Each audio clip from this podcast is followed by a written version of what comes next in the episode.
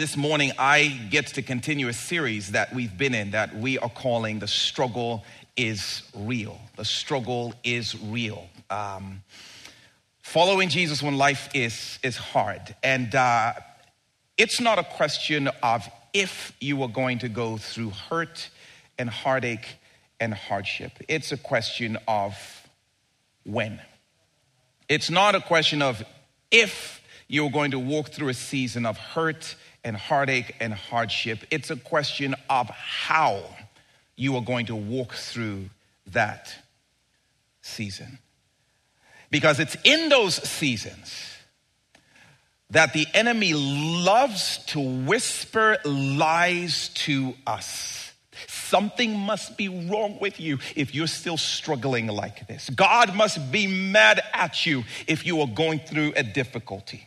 Your faith must not be strong enough if you are still tempted in this way. You are the only one who knows what it's like to experience something like this. It's not a question of if, it's a question of how. Because in the midst of hardship, the enemy is going to whisper, You are not supposed to be going through this. As a, look around you and look at all these other people in church. They don't seem to be going through anything difficult. Like you might as well just stay home. He will tempt you to become discouraged and ultimately to derail you from following after Jesus in the midst of hardship. And we want to ask the question what does it look like to not just embrace the reality that life is hard, but that we ought to continue to chase after Jesus even in the midst of that. And uh, as we continue that conversation, we want to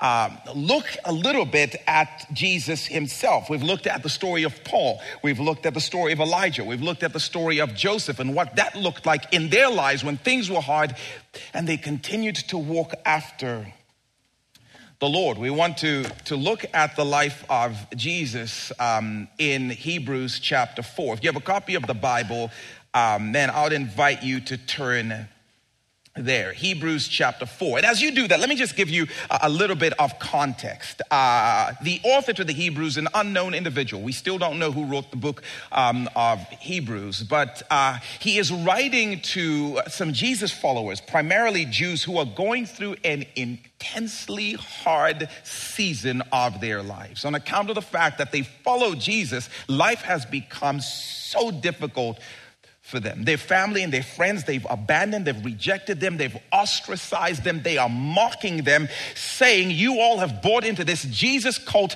and you've abandoned the faith of your forefathers, the real faith. And so you are cultists, and they've been ostracized that way. Um, man, the authorities, they've stepped in.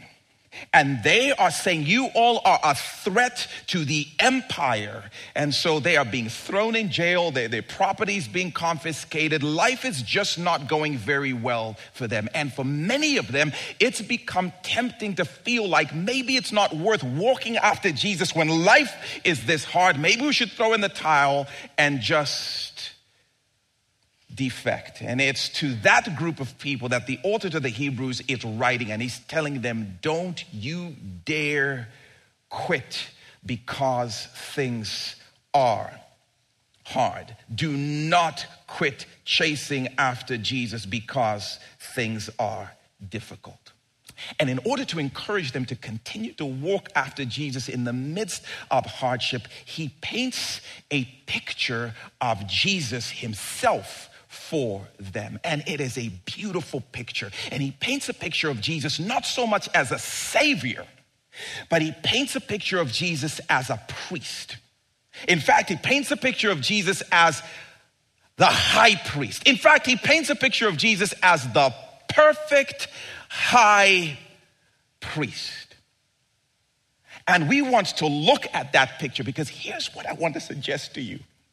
If you get a hold of the picture of Jesus Christ as your perfect high priest in your seasons of struggle and hardship, you are going to find yourself fueled to continue to take steps forward. Of all the things the author of Hebrews could have said to a group of people going through hardship, he says, Let me introduce you to Jesus Christ, the perfect high priest. And this picture is simply beautiful. Check this out. Hebrews chapter 4, um, we're going to start at verse 15. If you have a copy of the Bible, you can turn there. Otherwise, verses will appear on the screen. Here's what he says to them For we do not have a, a high priest who is unable to empathize with our weaknesses, but we have one who has been tempted in every way, just as we are, yet he did not sin. I'm going to read that one more time. For we do not have a high priest who's unable to empathize with our weaknesses, but we have one who has been tempted in every way, just as we are, yet did not sin.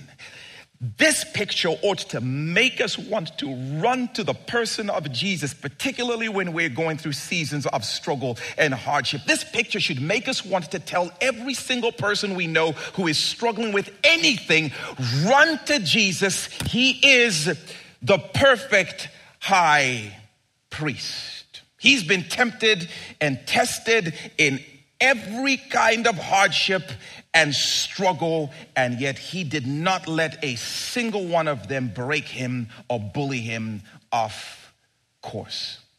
It's so fascinating to me when the author to the Hebrews wants to encourage a struggling group of people to stay the course. He introduces them to a high priest because he wants them to understand there is someone who gets it. There is someone who gets it. And come on, if you're going through a difficult season of life, I can think of seasons that have been particularly hard for me. And sometimes my wife will ask me, Do you want to talk about it? Like, nope.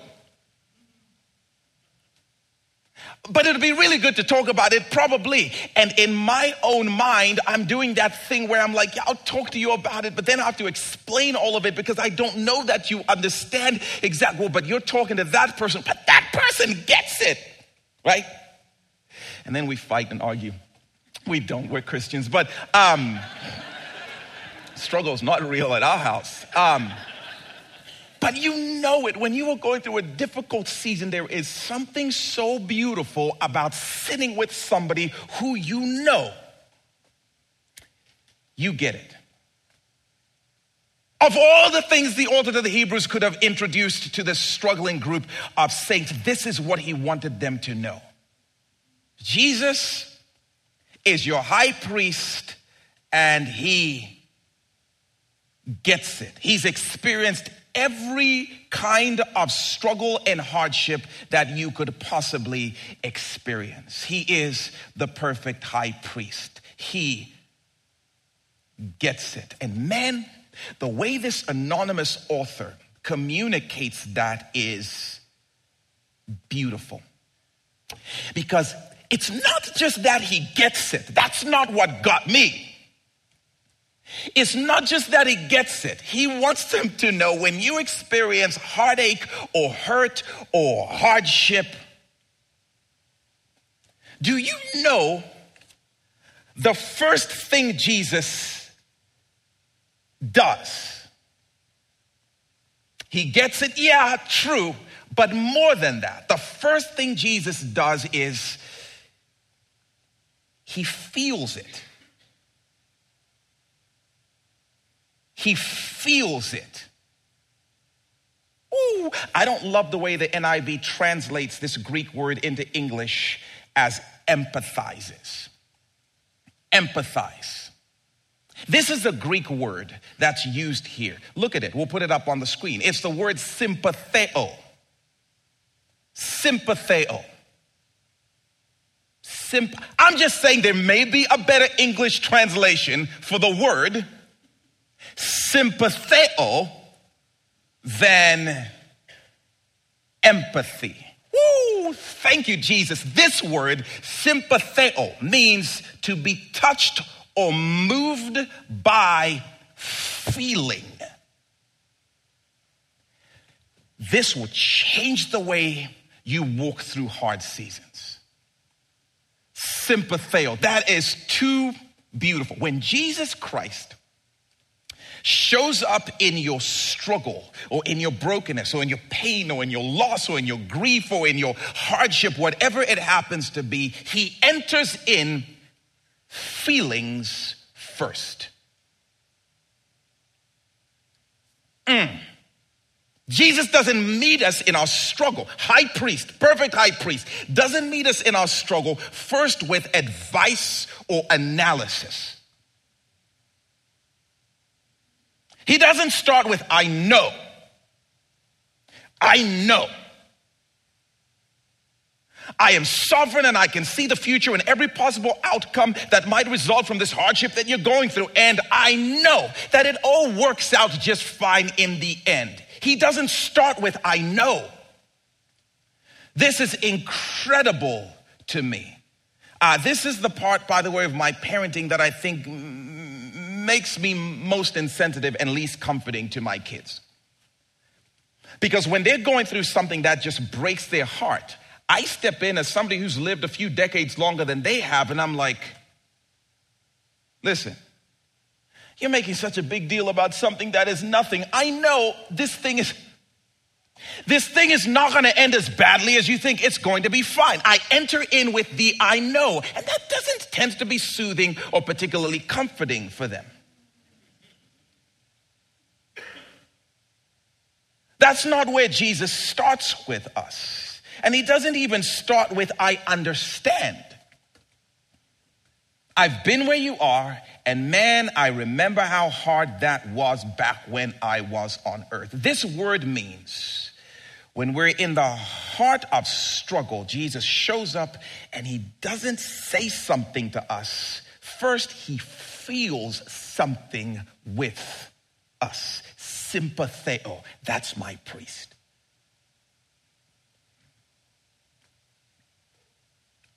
Man, for all the cruel theologians who have taught me over the years, it's not about your feelings, it's about the truth, it's about the facts. They need to be reintroduced to the perfect high priest. that God was so committed to with us in our pain and in our struggle and in our hardship that He entered into our world and experienced every brand of it so He could start with, I feel that. I feel that. And then I just started to think about this, and then it tripped me up some some more. Not the way my daughter was saying for me not to, in a different, in a good way. Um, the author to the Hebrews is writing in the present tense. Jesus sympathizes with us in our struggle and in the present tense. I'm like, wait a minute. You were telling me that when my heart breaks and when I'm going through hardship, Jesus says, I feel it, and He actually is feeling those things with me from heaven. Isn't heaven the place where there is no hurt, or there's no pain, and there's no sin, and there's no brokenness? And He has chosen from heaven to feel hurt with me. That's unbelievable. Which makes sense of why the, the good theologians would want to translate that word into empathize. Because empathize can be objective. I can imagine myself in your situation without necessarily feeling what you're feeling. Otherwise, we're putting hurt and broken in heaven we can't do that. And young man, that is the kind of theology that makes God angry. Oh, so you're fine with anger in heaven, but not heartache or hurt in heaven, go back to seminary. This is crazy. Jesus is like, yes, I still bear my scars and feel your pain. Perfect high priest. God the Son, so committed to identifying with us in our pain and hardship that he entered into our world, experienced every kind of it. First hand. So he could mean it and enter in and say, I feel it. I feel you. And in case you have any questions about that, by the way, let's just take a quick tour of Jesus' experiences on earth and see that no, he can say and mean it as a perfect high priest. I feel you. Let's see. Was he really, though, tested by every imaginable hardship and struggle and thorn? Let's see. Let's start at the beginning. Why not with Christmas, maybe? Um, if you've ever heard the Christmas story and paid attention to it, then you know, y'all, it was a rough start for Jesus. Almost everything surrounding his birth was trauma. It was hardship and struggle. And of all the ways that the king of the universe could enter into this world that he made, he opted for a turbulent and traumatic landing. Remember this? Um, Jesus was the pregnancy that his teen mom didn't ask for. An angel told her, All your plans are about to change. God is giving you a baby. Meaning, Jesus was an unplanned pregnancy.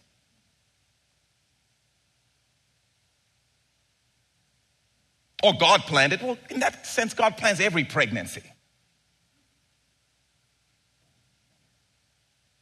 That would not have been reassuring to Mary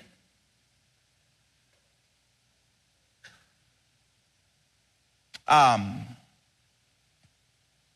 that unplanned pregnancy would spark some relational tension between Mary and her fiance, Joseph. And uh, you would have some baby daddy suspicions too. I'm just saying in this situation. And then, next thing, Mary goes into hiding for months and months.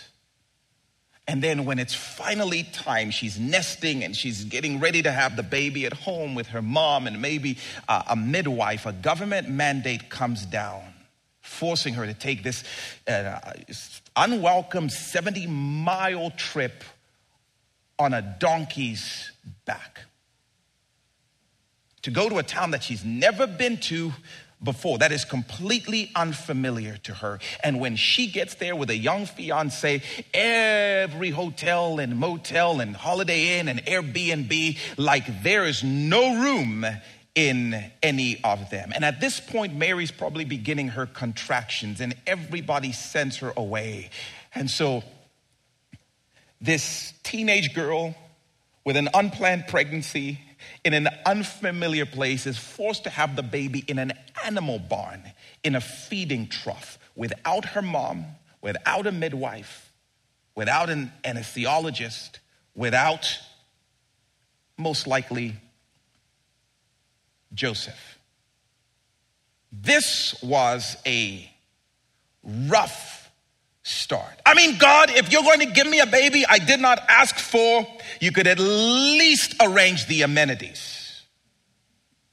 But nope, everything just got more messy and more complicated, it seems. That's how Jesus' life on earth began. And I'm just telling you, if you've ever been in a season where it felt like unplanned and unwanted and unwelcome, and you feel like it's strange and unfamiliar, and I didn't want to be here, and how did this even happen? Jesus steps in and says, I feel that. No, but it's obstacle after obstacle after obstacle after obstacle. I feel that with you. But we didn't even have the finances to deal with this placement, but we felt like you were calling us to do it. And then when we did it, we just seemed to be struggling even more financially, and there were more and more obstacles, and it just felt messy, and we didn't. I feel that. I feel every bit of that. I didn't ask to be caring for my aging parents. I, I, feel guilty even saying that. And yet here we are in this unplanned situation. We weren't ready for this. And I feel that. I don't even know if I can say that out loud. And yet I feel that. I didn't want to be a step parent, but I said I'd do it. God has not made it easy. I mean, if I'm going to try and do the right thing, God, would you at least take care of making things much more smooth? Because life has just felt turbulent with obstacle after obstacle and unplanned surprise after unplanned surprise. And Jesus enters into that season with feeling. I feel that.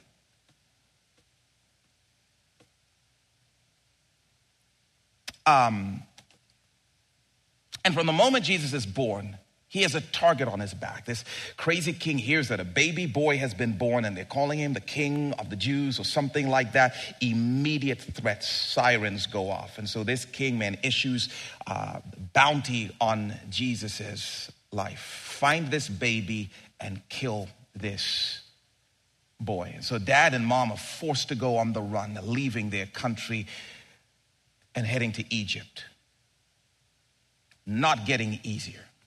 Look at this Matthew chapter 2, verse 13. When they had gone, all the people who came to make a fuss over Jesus, an angel of the Lord appeared to Joseph in a dream. Get up, he said. Take the child and his mother and escape to Egypt. If we had more time, we would talk about this. I would have a question for the angel. Who are we running from? Herod. Why didn't you just take him out? Why are we running? The struggle is real, y'all. Go to Egypt and stay there until I tell you, for Herod is going to search for the child to kill him. I don't know if you knew that Jesus spent likely at least two years as a baby, as a refugee in the land of Egypt that enslaved his people years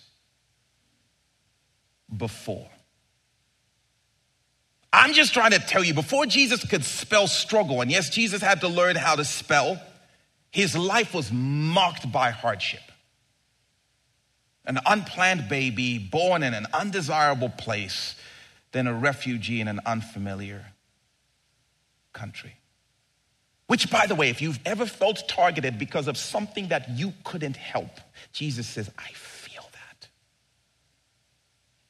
No, you don't understand, Jesus. I felt targeted because of the color of my skin. Uh, no, I felt targeted, you know, because of uh, uh, uh my gender. I felt targeted and people have, have ostracized me because of my mental health struggles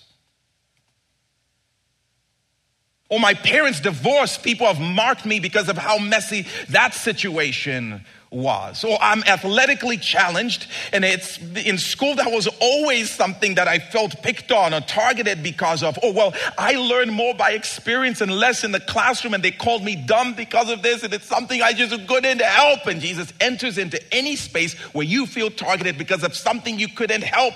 I feel that. I couldn't help being the king of the universe, it's what I was.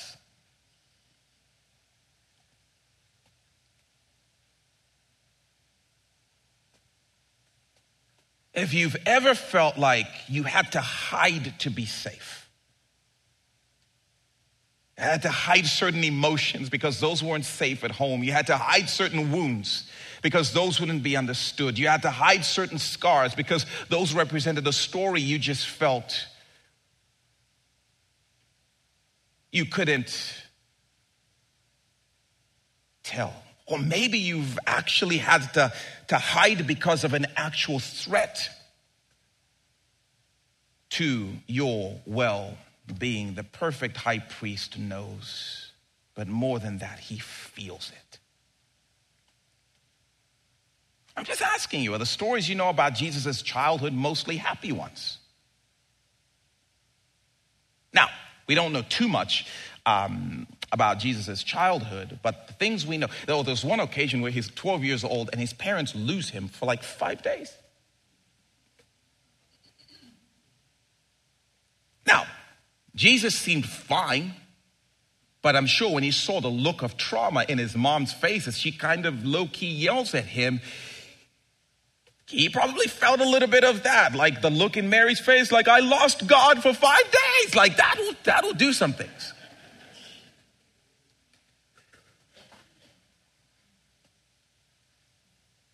He's the high priest.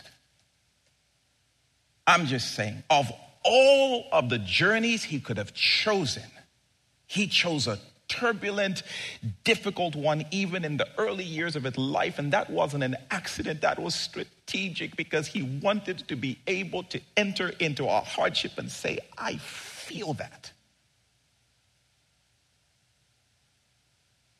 Years later, Jesus' public ministry would begin with a bang.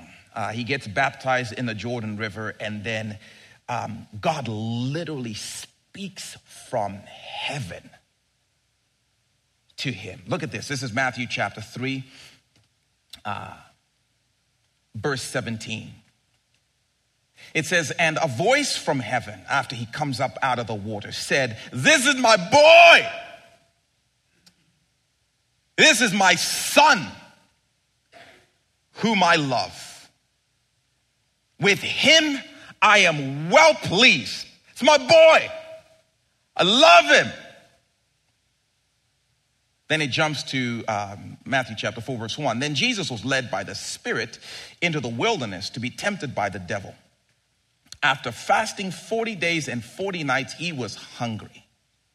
The tempter, Satan, came to him and said, If you are the Son of God, tell these stones to become bread. That is the worst. Oh man. This, oh, the Bible. I love you, son. It's my boy. Pleased with him. Love you. Um, all right, now let's go into the uh, wilderness for 40 days of brutal starvation, and you're going to experience the most intense temptation of your life. What? I didn't make this up. This is the sequence. And Paul is like, Amen. One minute I'm in the third heaven hearing the most glorious, inexpressible things. The next moment I'm in the depth of hardship with this thorn tormenting me, Satan tormenting me. One minute God is speaking, next minute Satan is tormenting me. Paul's like, I get that. This is so fascinating to me. Can you relate? Or maybe it's just me. God, I thought you said you love me just yesterday at church. Why does it feel like you hate me today? God, I thought you were pleased with me because of what Jesus Christ did on the cross. Why does it feel like you're mad at me and you're trying to get me and you're letting all of these difficult things happen to me? I mean, which one is it? I was praising you just yesterday in your presence. I was preaching four hours ago, feeling the Spirit moving. How am I being tempted by this right now? Oh man, the Bible. Like I got baptized and everything. How is this still a struggle for me? How is this still a struggle for me? Maybe it's just me. But Jesus, as a perfect high priest, says, I get that. One minute it's this glorious experience, and the next minute your mental health is just kicking your butt. You're like, how? This isn't supposed to happen. Well, tell Jesus.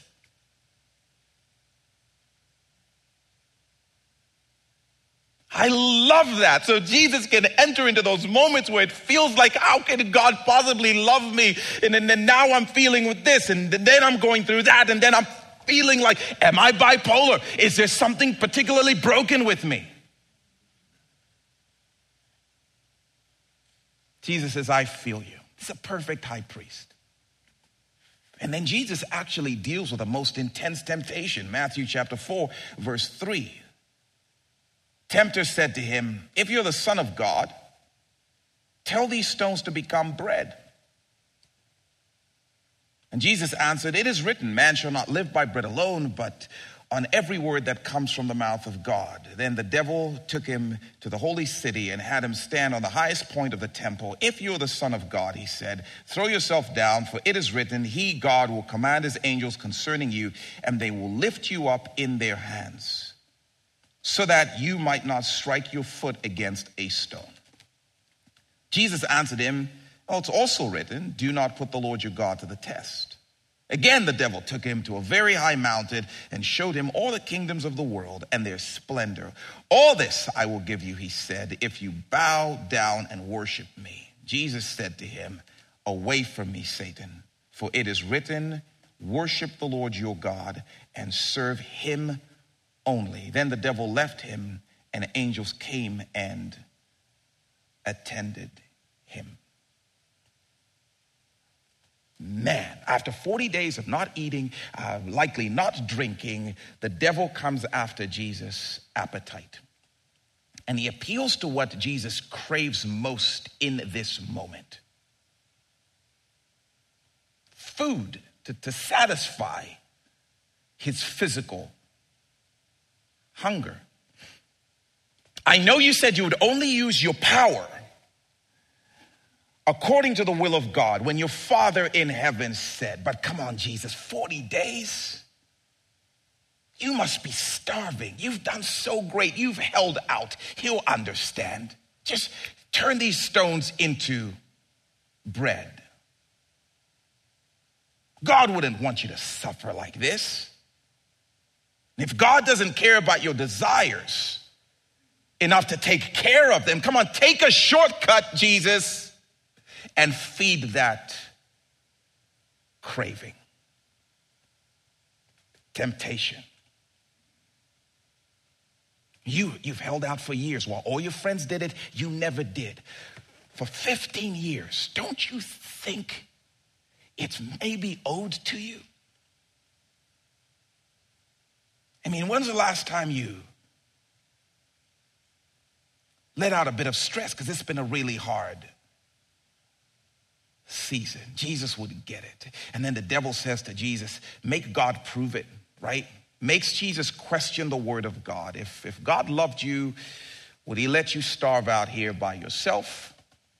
I mean, he says he does, but would he? I, I don't know. Make him prove it. Jump I mean, can you trust what God really says? He, he's going after the things that matter the most to Jesus. And then he finally appeals to what Jesus wants most in the world. He says, All right, forget what you want now. Forget this craving, this, this hunger that you're experiencing. How about what you want most? If you recognize me as God, I will give you the kingdoms of the world right? Essentially, you don't have to suffer, you don't have to die. I'll give them to you for the small price of you calling me preeminent, calling me God. I'm just trying to tell you if there's an area of intense temptation in your life, and this is going to be tough for some of us, Jesus says, I feel that. For most of us. In the seasons of temptation, those are the seasons in which we believe He is least pleased with us and He has least to do with us and He is gone. We cannot find Jesus in our seasons of, of temptation. And the author to the Hebrews say, Oh, no, no, no, no, no, no, no, no, no, no. He is the perfect high priest. He has been tempted in every way. And when you're experiencing the most intense temptation, He shows up and He leads with, I feel that. No, you don't. You understand it maybe, and you're mad that I'm still struggling with this temptation, but most of us get derailed in temptation because I think that's one of the places where we abandon Jesus and we believe he abandons us. And they show up at church and you can't talk about that. Like, well, you're still struggling with what? Bread? You're God and you're tempted by with bread. I'm just telling you, whenever you are struggling, temptation, whether it's a shortcut, to take a shortcut to feed your cravings, to get online and binge.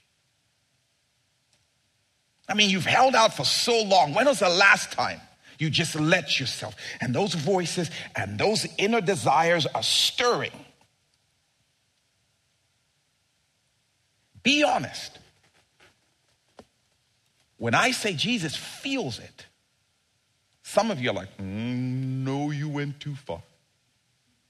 I don't know where the line is, but I feel like you crossed it. He was tempted, no, but he feels it. You are not alone in your temptation. The great high priest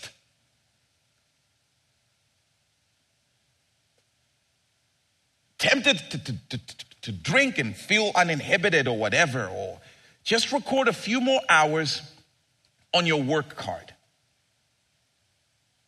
I mean, you've worked so faithfully for so long. Just expense that on the work account.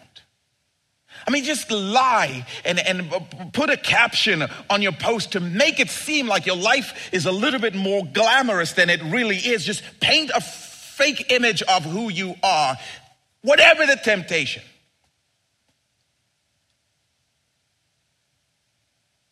Jesus says, I, I feel it. When you're in moments of, can I even trust what God says? If He didn't heal your child, can you trust him? Make him prove it. How many people did you pray that he would heal, and how many of them has he actually healed? Can you trust him? Or you better make him prove it. He says nothing can change his love for you. Well, let's hit up that one club and see. Let's test that theory. My point is, for all of us sitting in this room, we're going to be tempted with various things. For some of us, we're going to be plagued in our minds about the things we think about the future and is it really in God's hands? For some of us, it's going to be our impulses and our cravings, and we just want to binge on something. And for some of us who live in this world of pride, it's really just about crowning which God is really God. So I don't struggle with that stuff. Those sins, the bad ones but I'm constantly wrestling through is it my retirement and making sure that my money is in order? And is it really, really uh, about making sure that my bank account is at a certain level and that, so I don't do bad things, but I overwork because I'm tempted to crown money as God. And it promised that it would give me the world. I'm just saying temptation looks different for all of us, but the point is the same. Whatever way the devil comes to try and derail you, Jesus sits in that space and says, I feel that. No, you don't feel it, Jesus. You know because you're all knowing sovereign. No, no, no. I'm not talking about all knowing sovereign. I'm talking about entered in and was tempted in every way so I can be the perfect high priest who says, I feel that. Ah, we don't know much about Jesus' home life except basic information like he grew up with multiple brothers and sisters, and also that they thought he was mentally out of his mind. This is Mark chapter 3, verse 20. Then Jesus entered a house, and again a crowd gathered so that he and his disciples were not even able to eat. When his family heard about this, like where he was, they went to take charge. they went to take charge of Jesus, to apprehend him. Intervention. For they said, He is out of his mind. They got together as siblings to stage an intervention to essentially attempt to institutionalize Jesus. Can you imagine that? Uh, and then there was one time he went back to his hometown uh, to share hope and healing. And uh, the people he grew up with uh, in, in Nazareth, they got so angry with him that they physically apprehended Jesus and pushed him out of town to the edge of a cliff to push him off to his death. The people he grew up with just turned on him. I'm just saying, have you ever felt like the people closest to you are the ones hurting you the most and betraying you the most and calling you words that are most wounding? Have you ever been verbally abused by anybody? Have you ever maybe even physically had somebody put their hands on you? And I'm telling you, Jesus enters it and he says, I feel that. I feel it. Your family thinks you're crazy because why would you give up a promotion opportunity so you'd have more time with your family? No, give them more money when you die. Why would you give this up so that you could serve the vulnerable child and so you can volunteer and hang out more with the people from your church? Crazy. We're going to stage an intervention at Thanksgiving and we're going to ask you about your priorities and how you've lost your mind. Some of you spend a lot of time defending your decisions to your family and they're like, I don't know why you would choose to marry somebody outside of the club. Makes no sense why you would choose to go and live there on a mission, why you still live in that place. Makes no sense to me.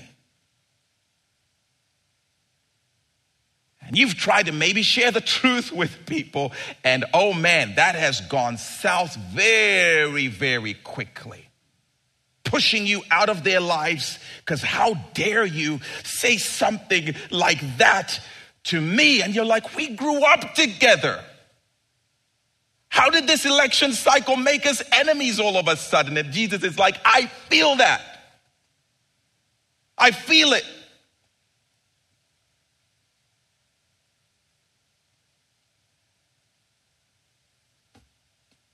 Man. Oh, but how about financial struggle? Well, Jesus was homeless. I don't know if you knew. Oh, but for me, it's more like how singleness feels like a struggle. He couldn't. I don't mean to be indelicate, but Jesus lived as a single man and he died a 33 year old virgin. Whatever that feels like, he knows. He feels it. And man, if you choose to make Jesus an asexual, a non sexual being, you just made him a non human being. So please don't do that. One of the reasons, by the way, that I think the over sexualized nature of our culture is having such a prevalent effect, and even in the church, is because I think the church has taken Jesus out of sexuality, right? Um, like he didn't create it. Like it wasn't his idea from the beginning. Like it isn't this beautiful thing that's been distorted, right? And so we completely separate Jesus from that reality and we wonder why it's just.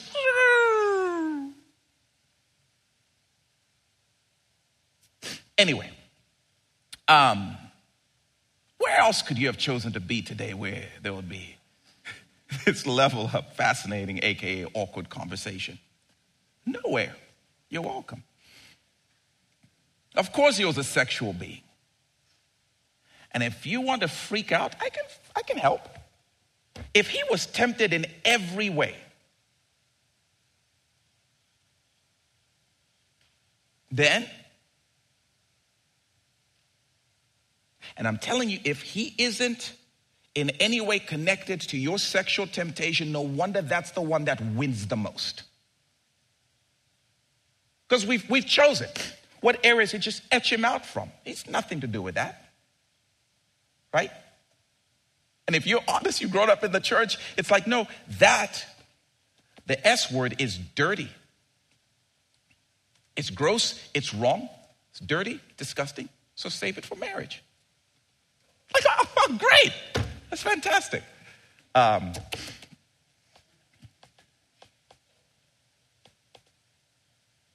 I'm just trying to tell you there is no place your struggle can hide from the I feel you of your perfect high priest. Your struggle with unmet longings, not having that romantic companionship. He sits with you and he says, I feel that. In fact, Jesus still feels that because he's still waiting on his bride with longing. Father, is it time yet? Not time. When is it going to be time? That's the only thing I'm not going to tell you. Is there an app that I can maybe get on so it, between now and then? I don't know who your high priest is. He's the perfect one. Jesus. Maybe for you it's your health. I don't know if you've ever thought about the fact that Jesus was born and he lived with a terminal condition. He lived with a terminal prognosis. From the moment he was born, he knew he wasn't going to live to see the 40s. His body would be broken within three decades. And he knew that whatever health condition you are most scared of and feels like a struggle and you're sentenced in a body that's bound for destruction, Jesus is like, I feel that.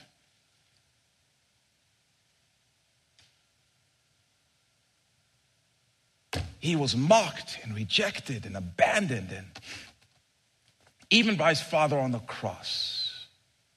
He was a son of suffering. These aren't just songs we sing, these are truths about him. The author to the Hebrews is saying, man, if we're going to stay the course in the midst of our most difficult seasons of struggle, we need to be reintroduced to the perfect high priest who gets it. He enters in and says, I feel that. You can never, in your moment of struggle, ever again say, No one gets it. To say I'm alone and I'm the only one is a lie. The enemy would love for you to believe that. There is a perfect high priest.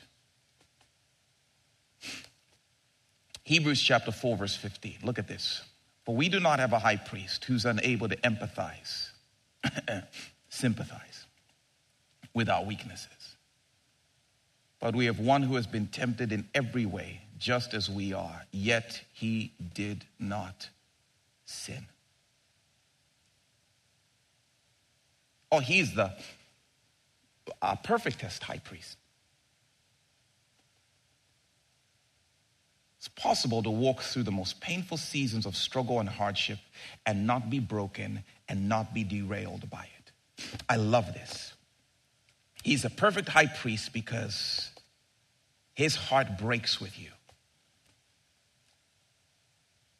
But he made a way for that struggle not to break you. it doesn't have to. He didn't just experience every hardship, he overcame every single one and continued to walk towards his Father and towards his mission. He's not just a perfect high priest because he sits with me and he feels with me. But he paves the path and reveals to me, Kondo, this doesn't get to have the last say. Satan doesn't get to have the last say. This health issue doesn't get to have the last say. I got up from the grave. I'm just telling you, he's the perfect champion. He overcame every struggle, every pain, every temptation. He's the one in your corner. So I don't be fooled by the scars that I've got. I'm still the King of Kings, Lord of Lords. The thorn can wound me, but it doesn't get to derail me because of my high priest. All right, Hebrews chapter 5, uh, 4, 15 and 16. For we do not have a high priest who's unable to empathize with our weaknesses, but we have one who has been tempted in every way just as we are, and yet he did not sin. It's not just a priest, he's a victorious priest. Let us then approach God's throne of grace with confidence so that we might receive mercy and find grace to help us in our time of need. I love that. I love rereading a passage like that. He's the perfect high priest. He feels what you feel. And yet, in the midst of it, it never got to overcome him and derail him from the things God called him to keep moving towards, even though his life was not one of ease. Temptation didn't get to win in his life. And he says, I'm your champion, I'm your priest, I'm in your corner. And if that's true, then come on. In your season of suffering, come on. Come to me with confidence. And there is grace beyond anything you can imagine, and there is mercy beyond anything you can imagine. You are going to be met with mercy, and you're going to be met with a grace to give you what you need to keep walking after God. It's one of the reasons I think the enemy, during our seasons of hardship, wants us to start questioning instead of running towards the throne. Wants us to start moving away from instead of moving towards the only one who says, I feel it and I defeated it and I'm the champion over it. And this should make you more confident to come to me than any other place on the planet. He is the perfect high priest. Father, I pray for us and I thank you for Jesus even now. Jesus, I thank you for, for who, what kind of God would be willing to come down and put on flesh and suffer in every way in it to identify with your people. Thank you for being that kind of priest. But thank you for being a powerful priest who did not succumb, who did not cave, who rose victorious from the grave. Thank you for being the priest who gives us what we need to be champions, even in our hardship, and continue to walk after you. So I pray for mercy. I pray for grace for anyone in this space who might need it right now. I pray, Lord, for your church that we would be stirred by your spirit to run to you in our seasons of hardship, to meet the only one who can truly say, I feel that, and the only one who can give us the grace and mercy we need to keep moving forward. It's in Jesus' name we pray. Amen.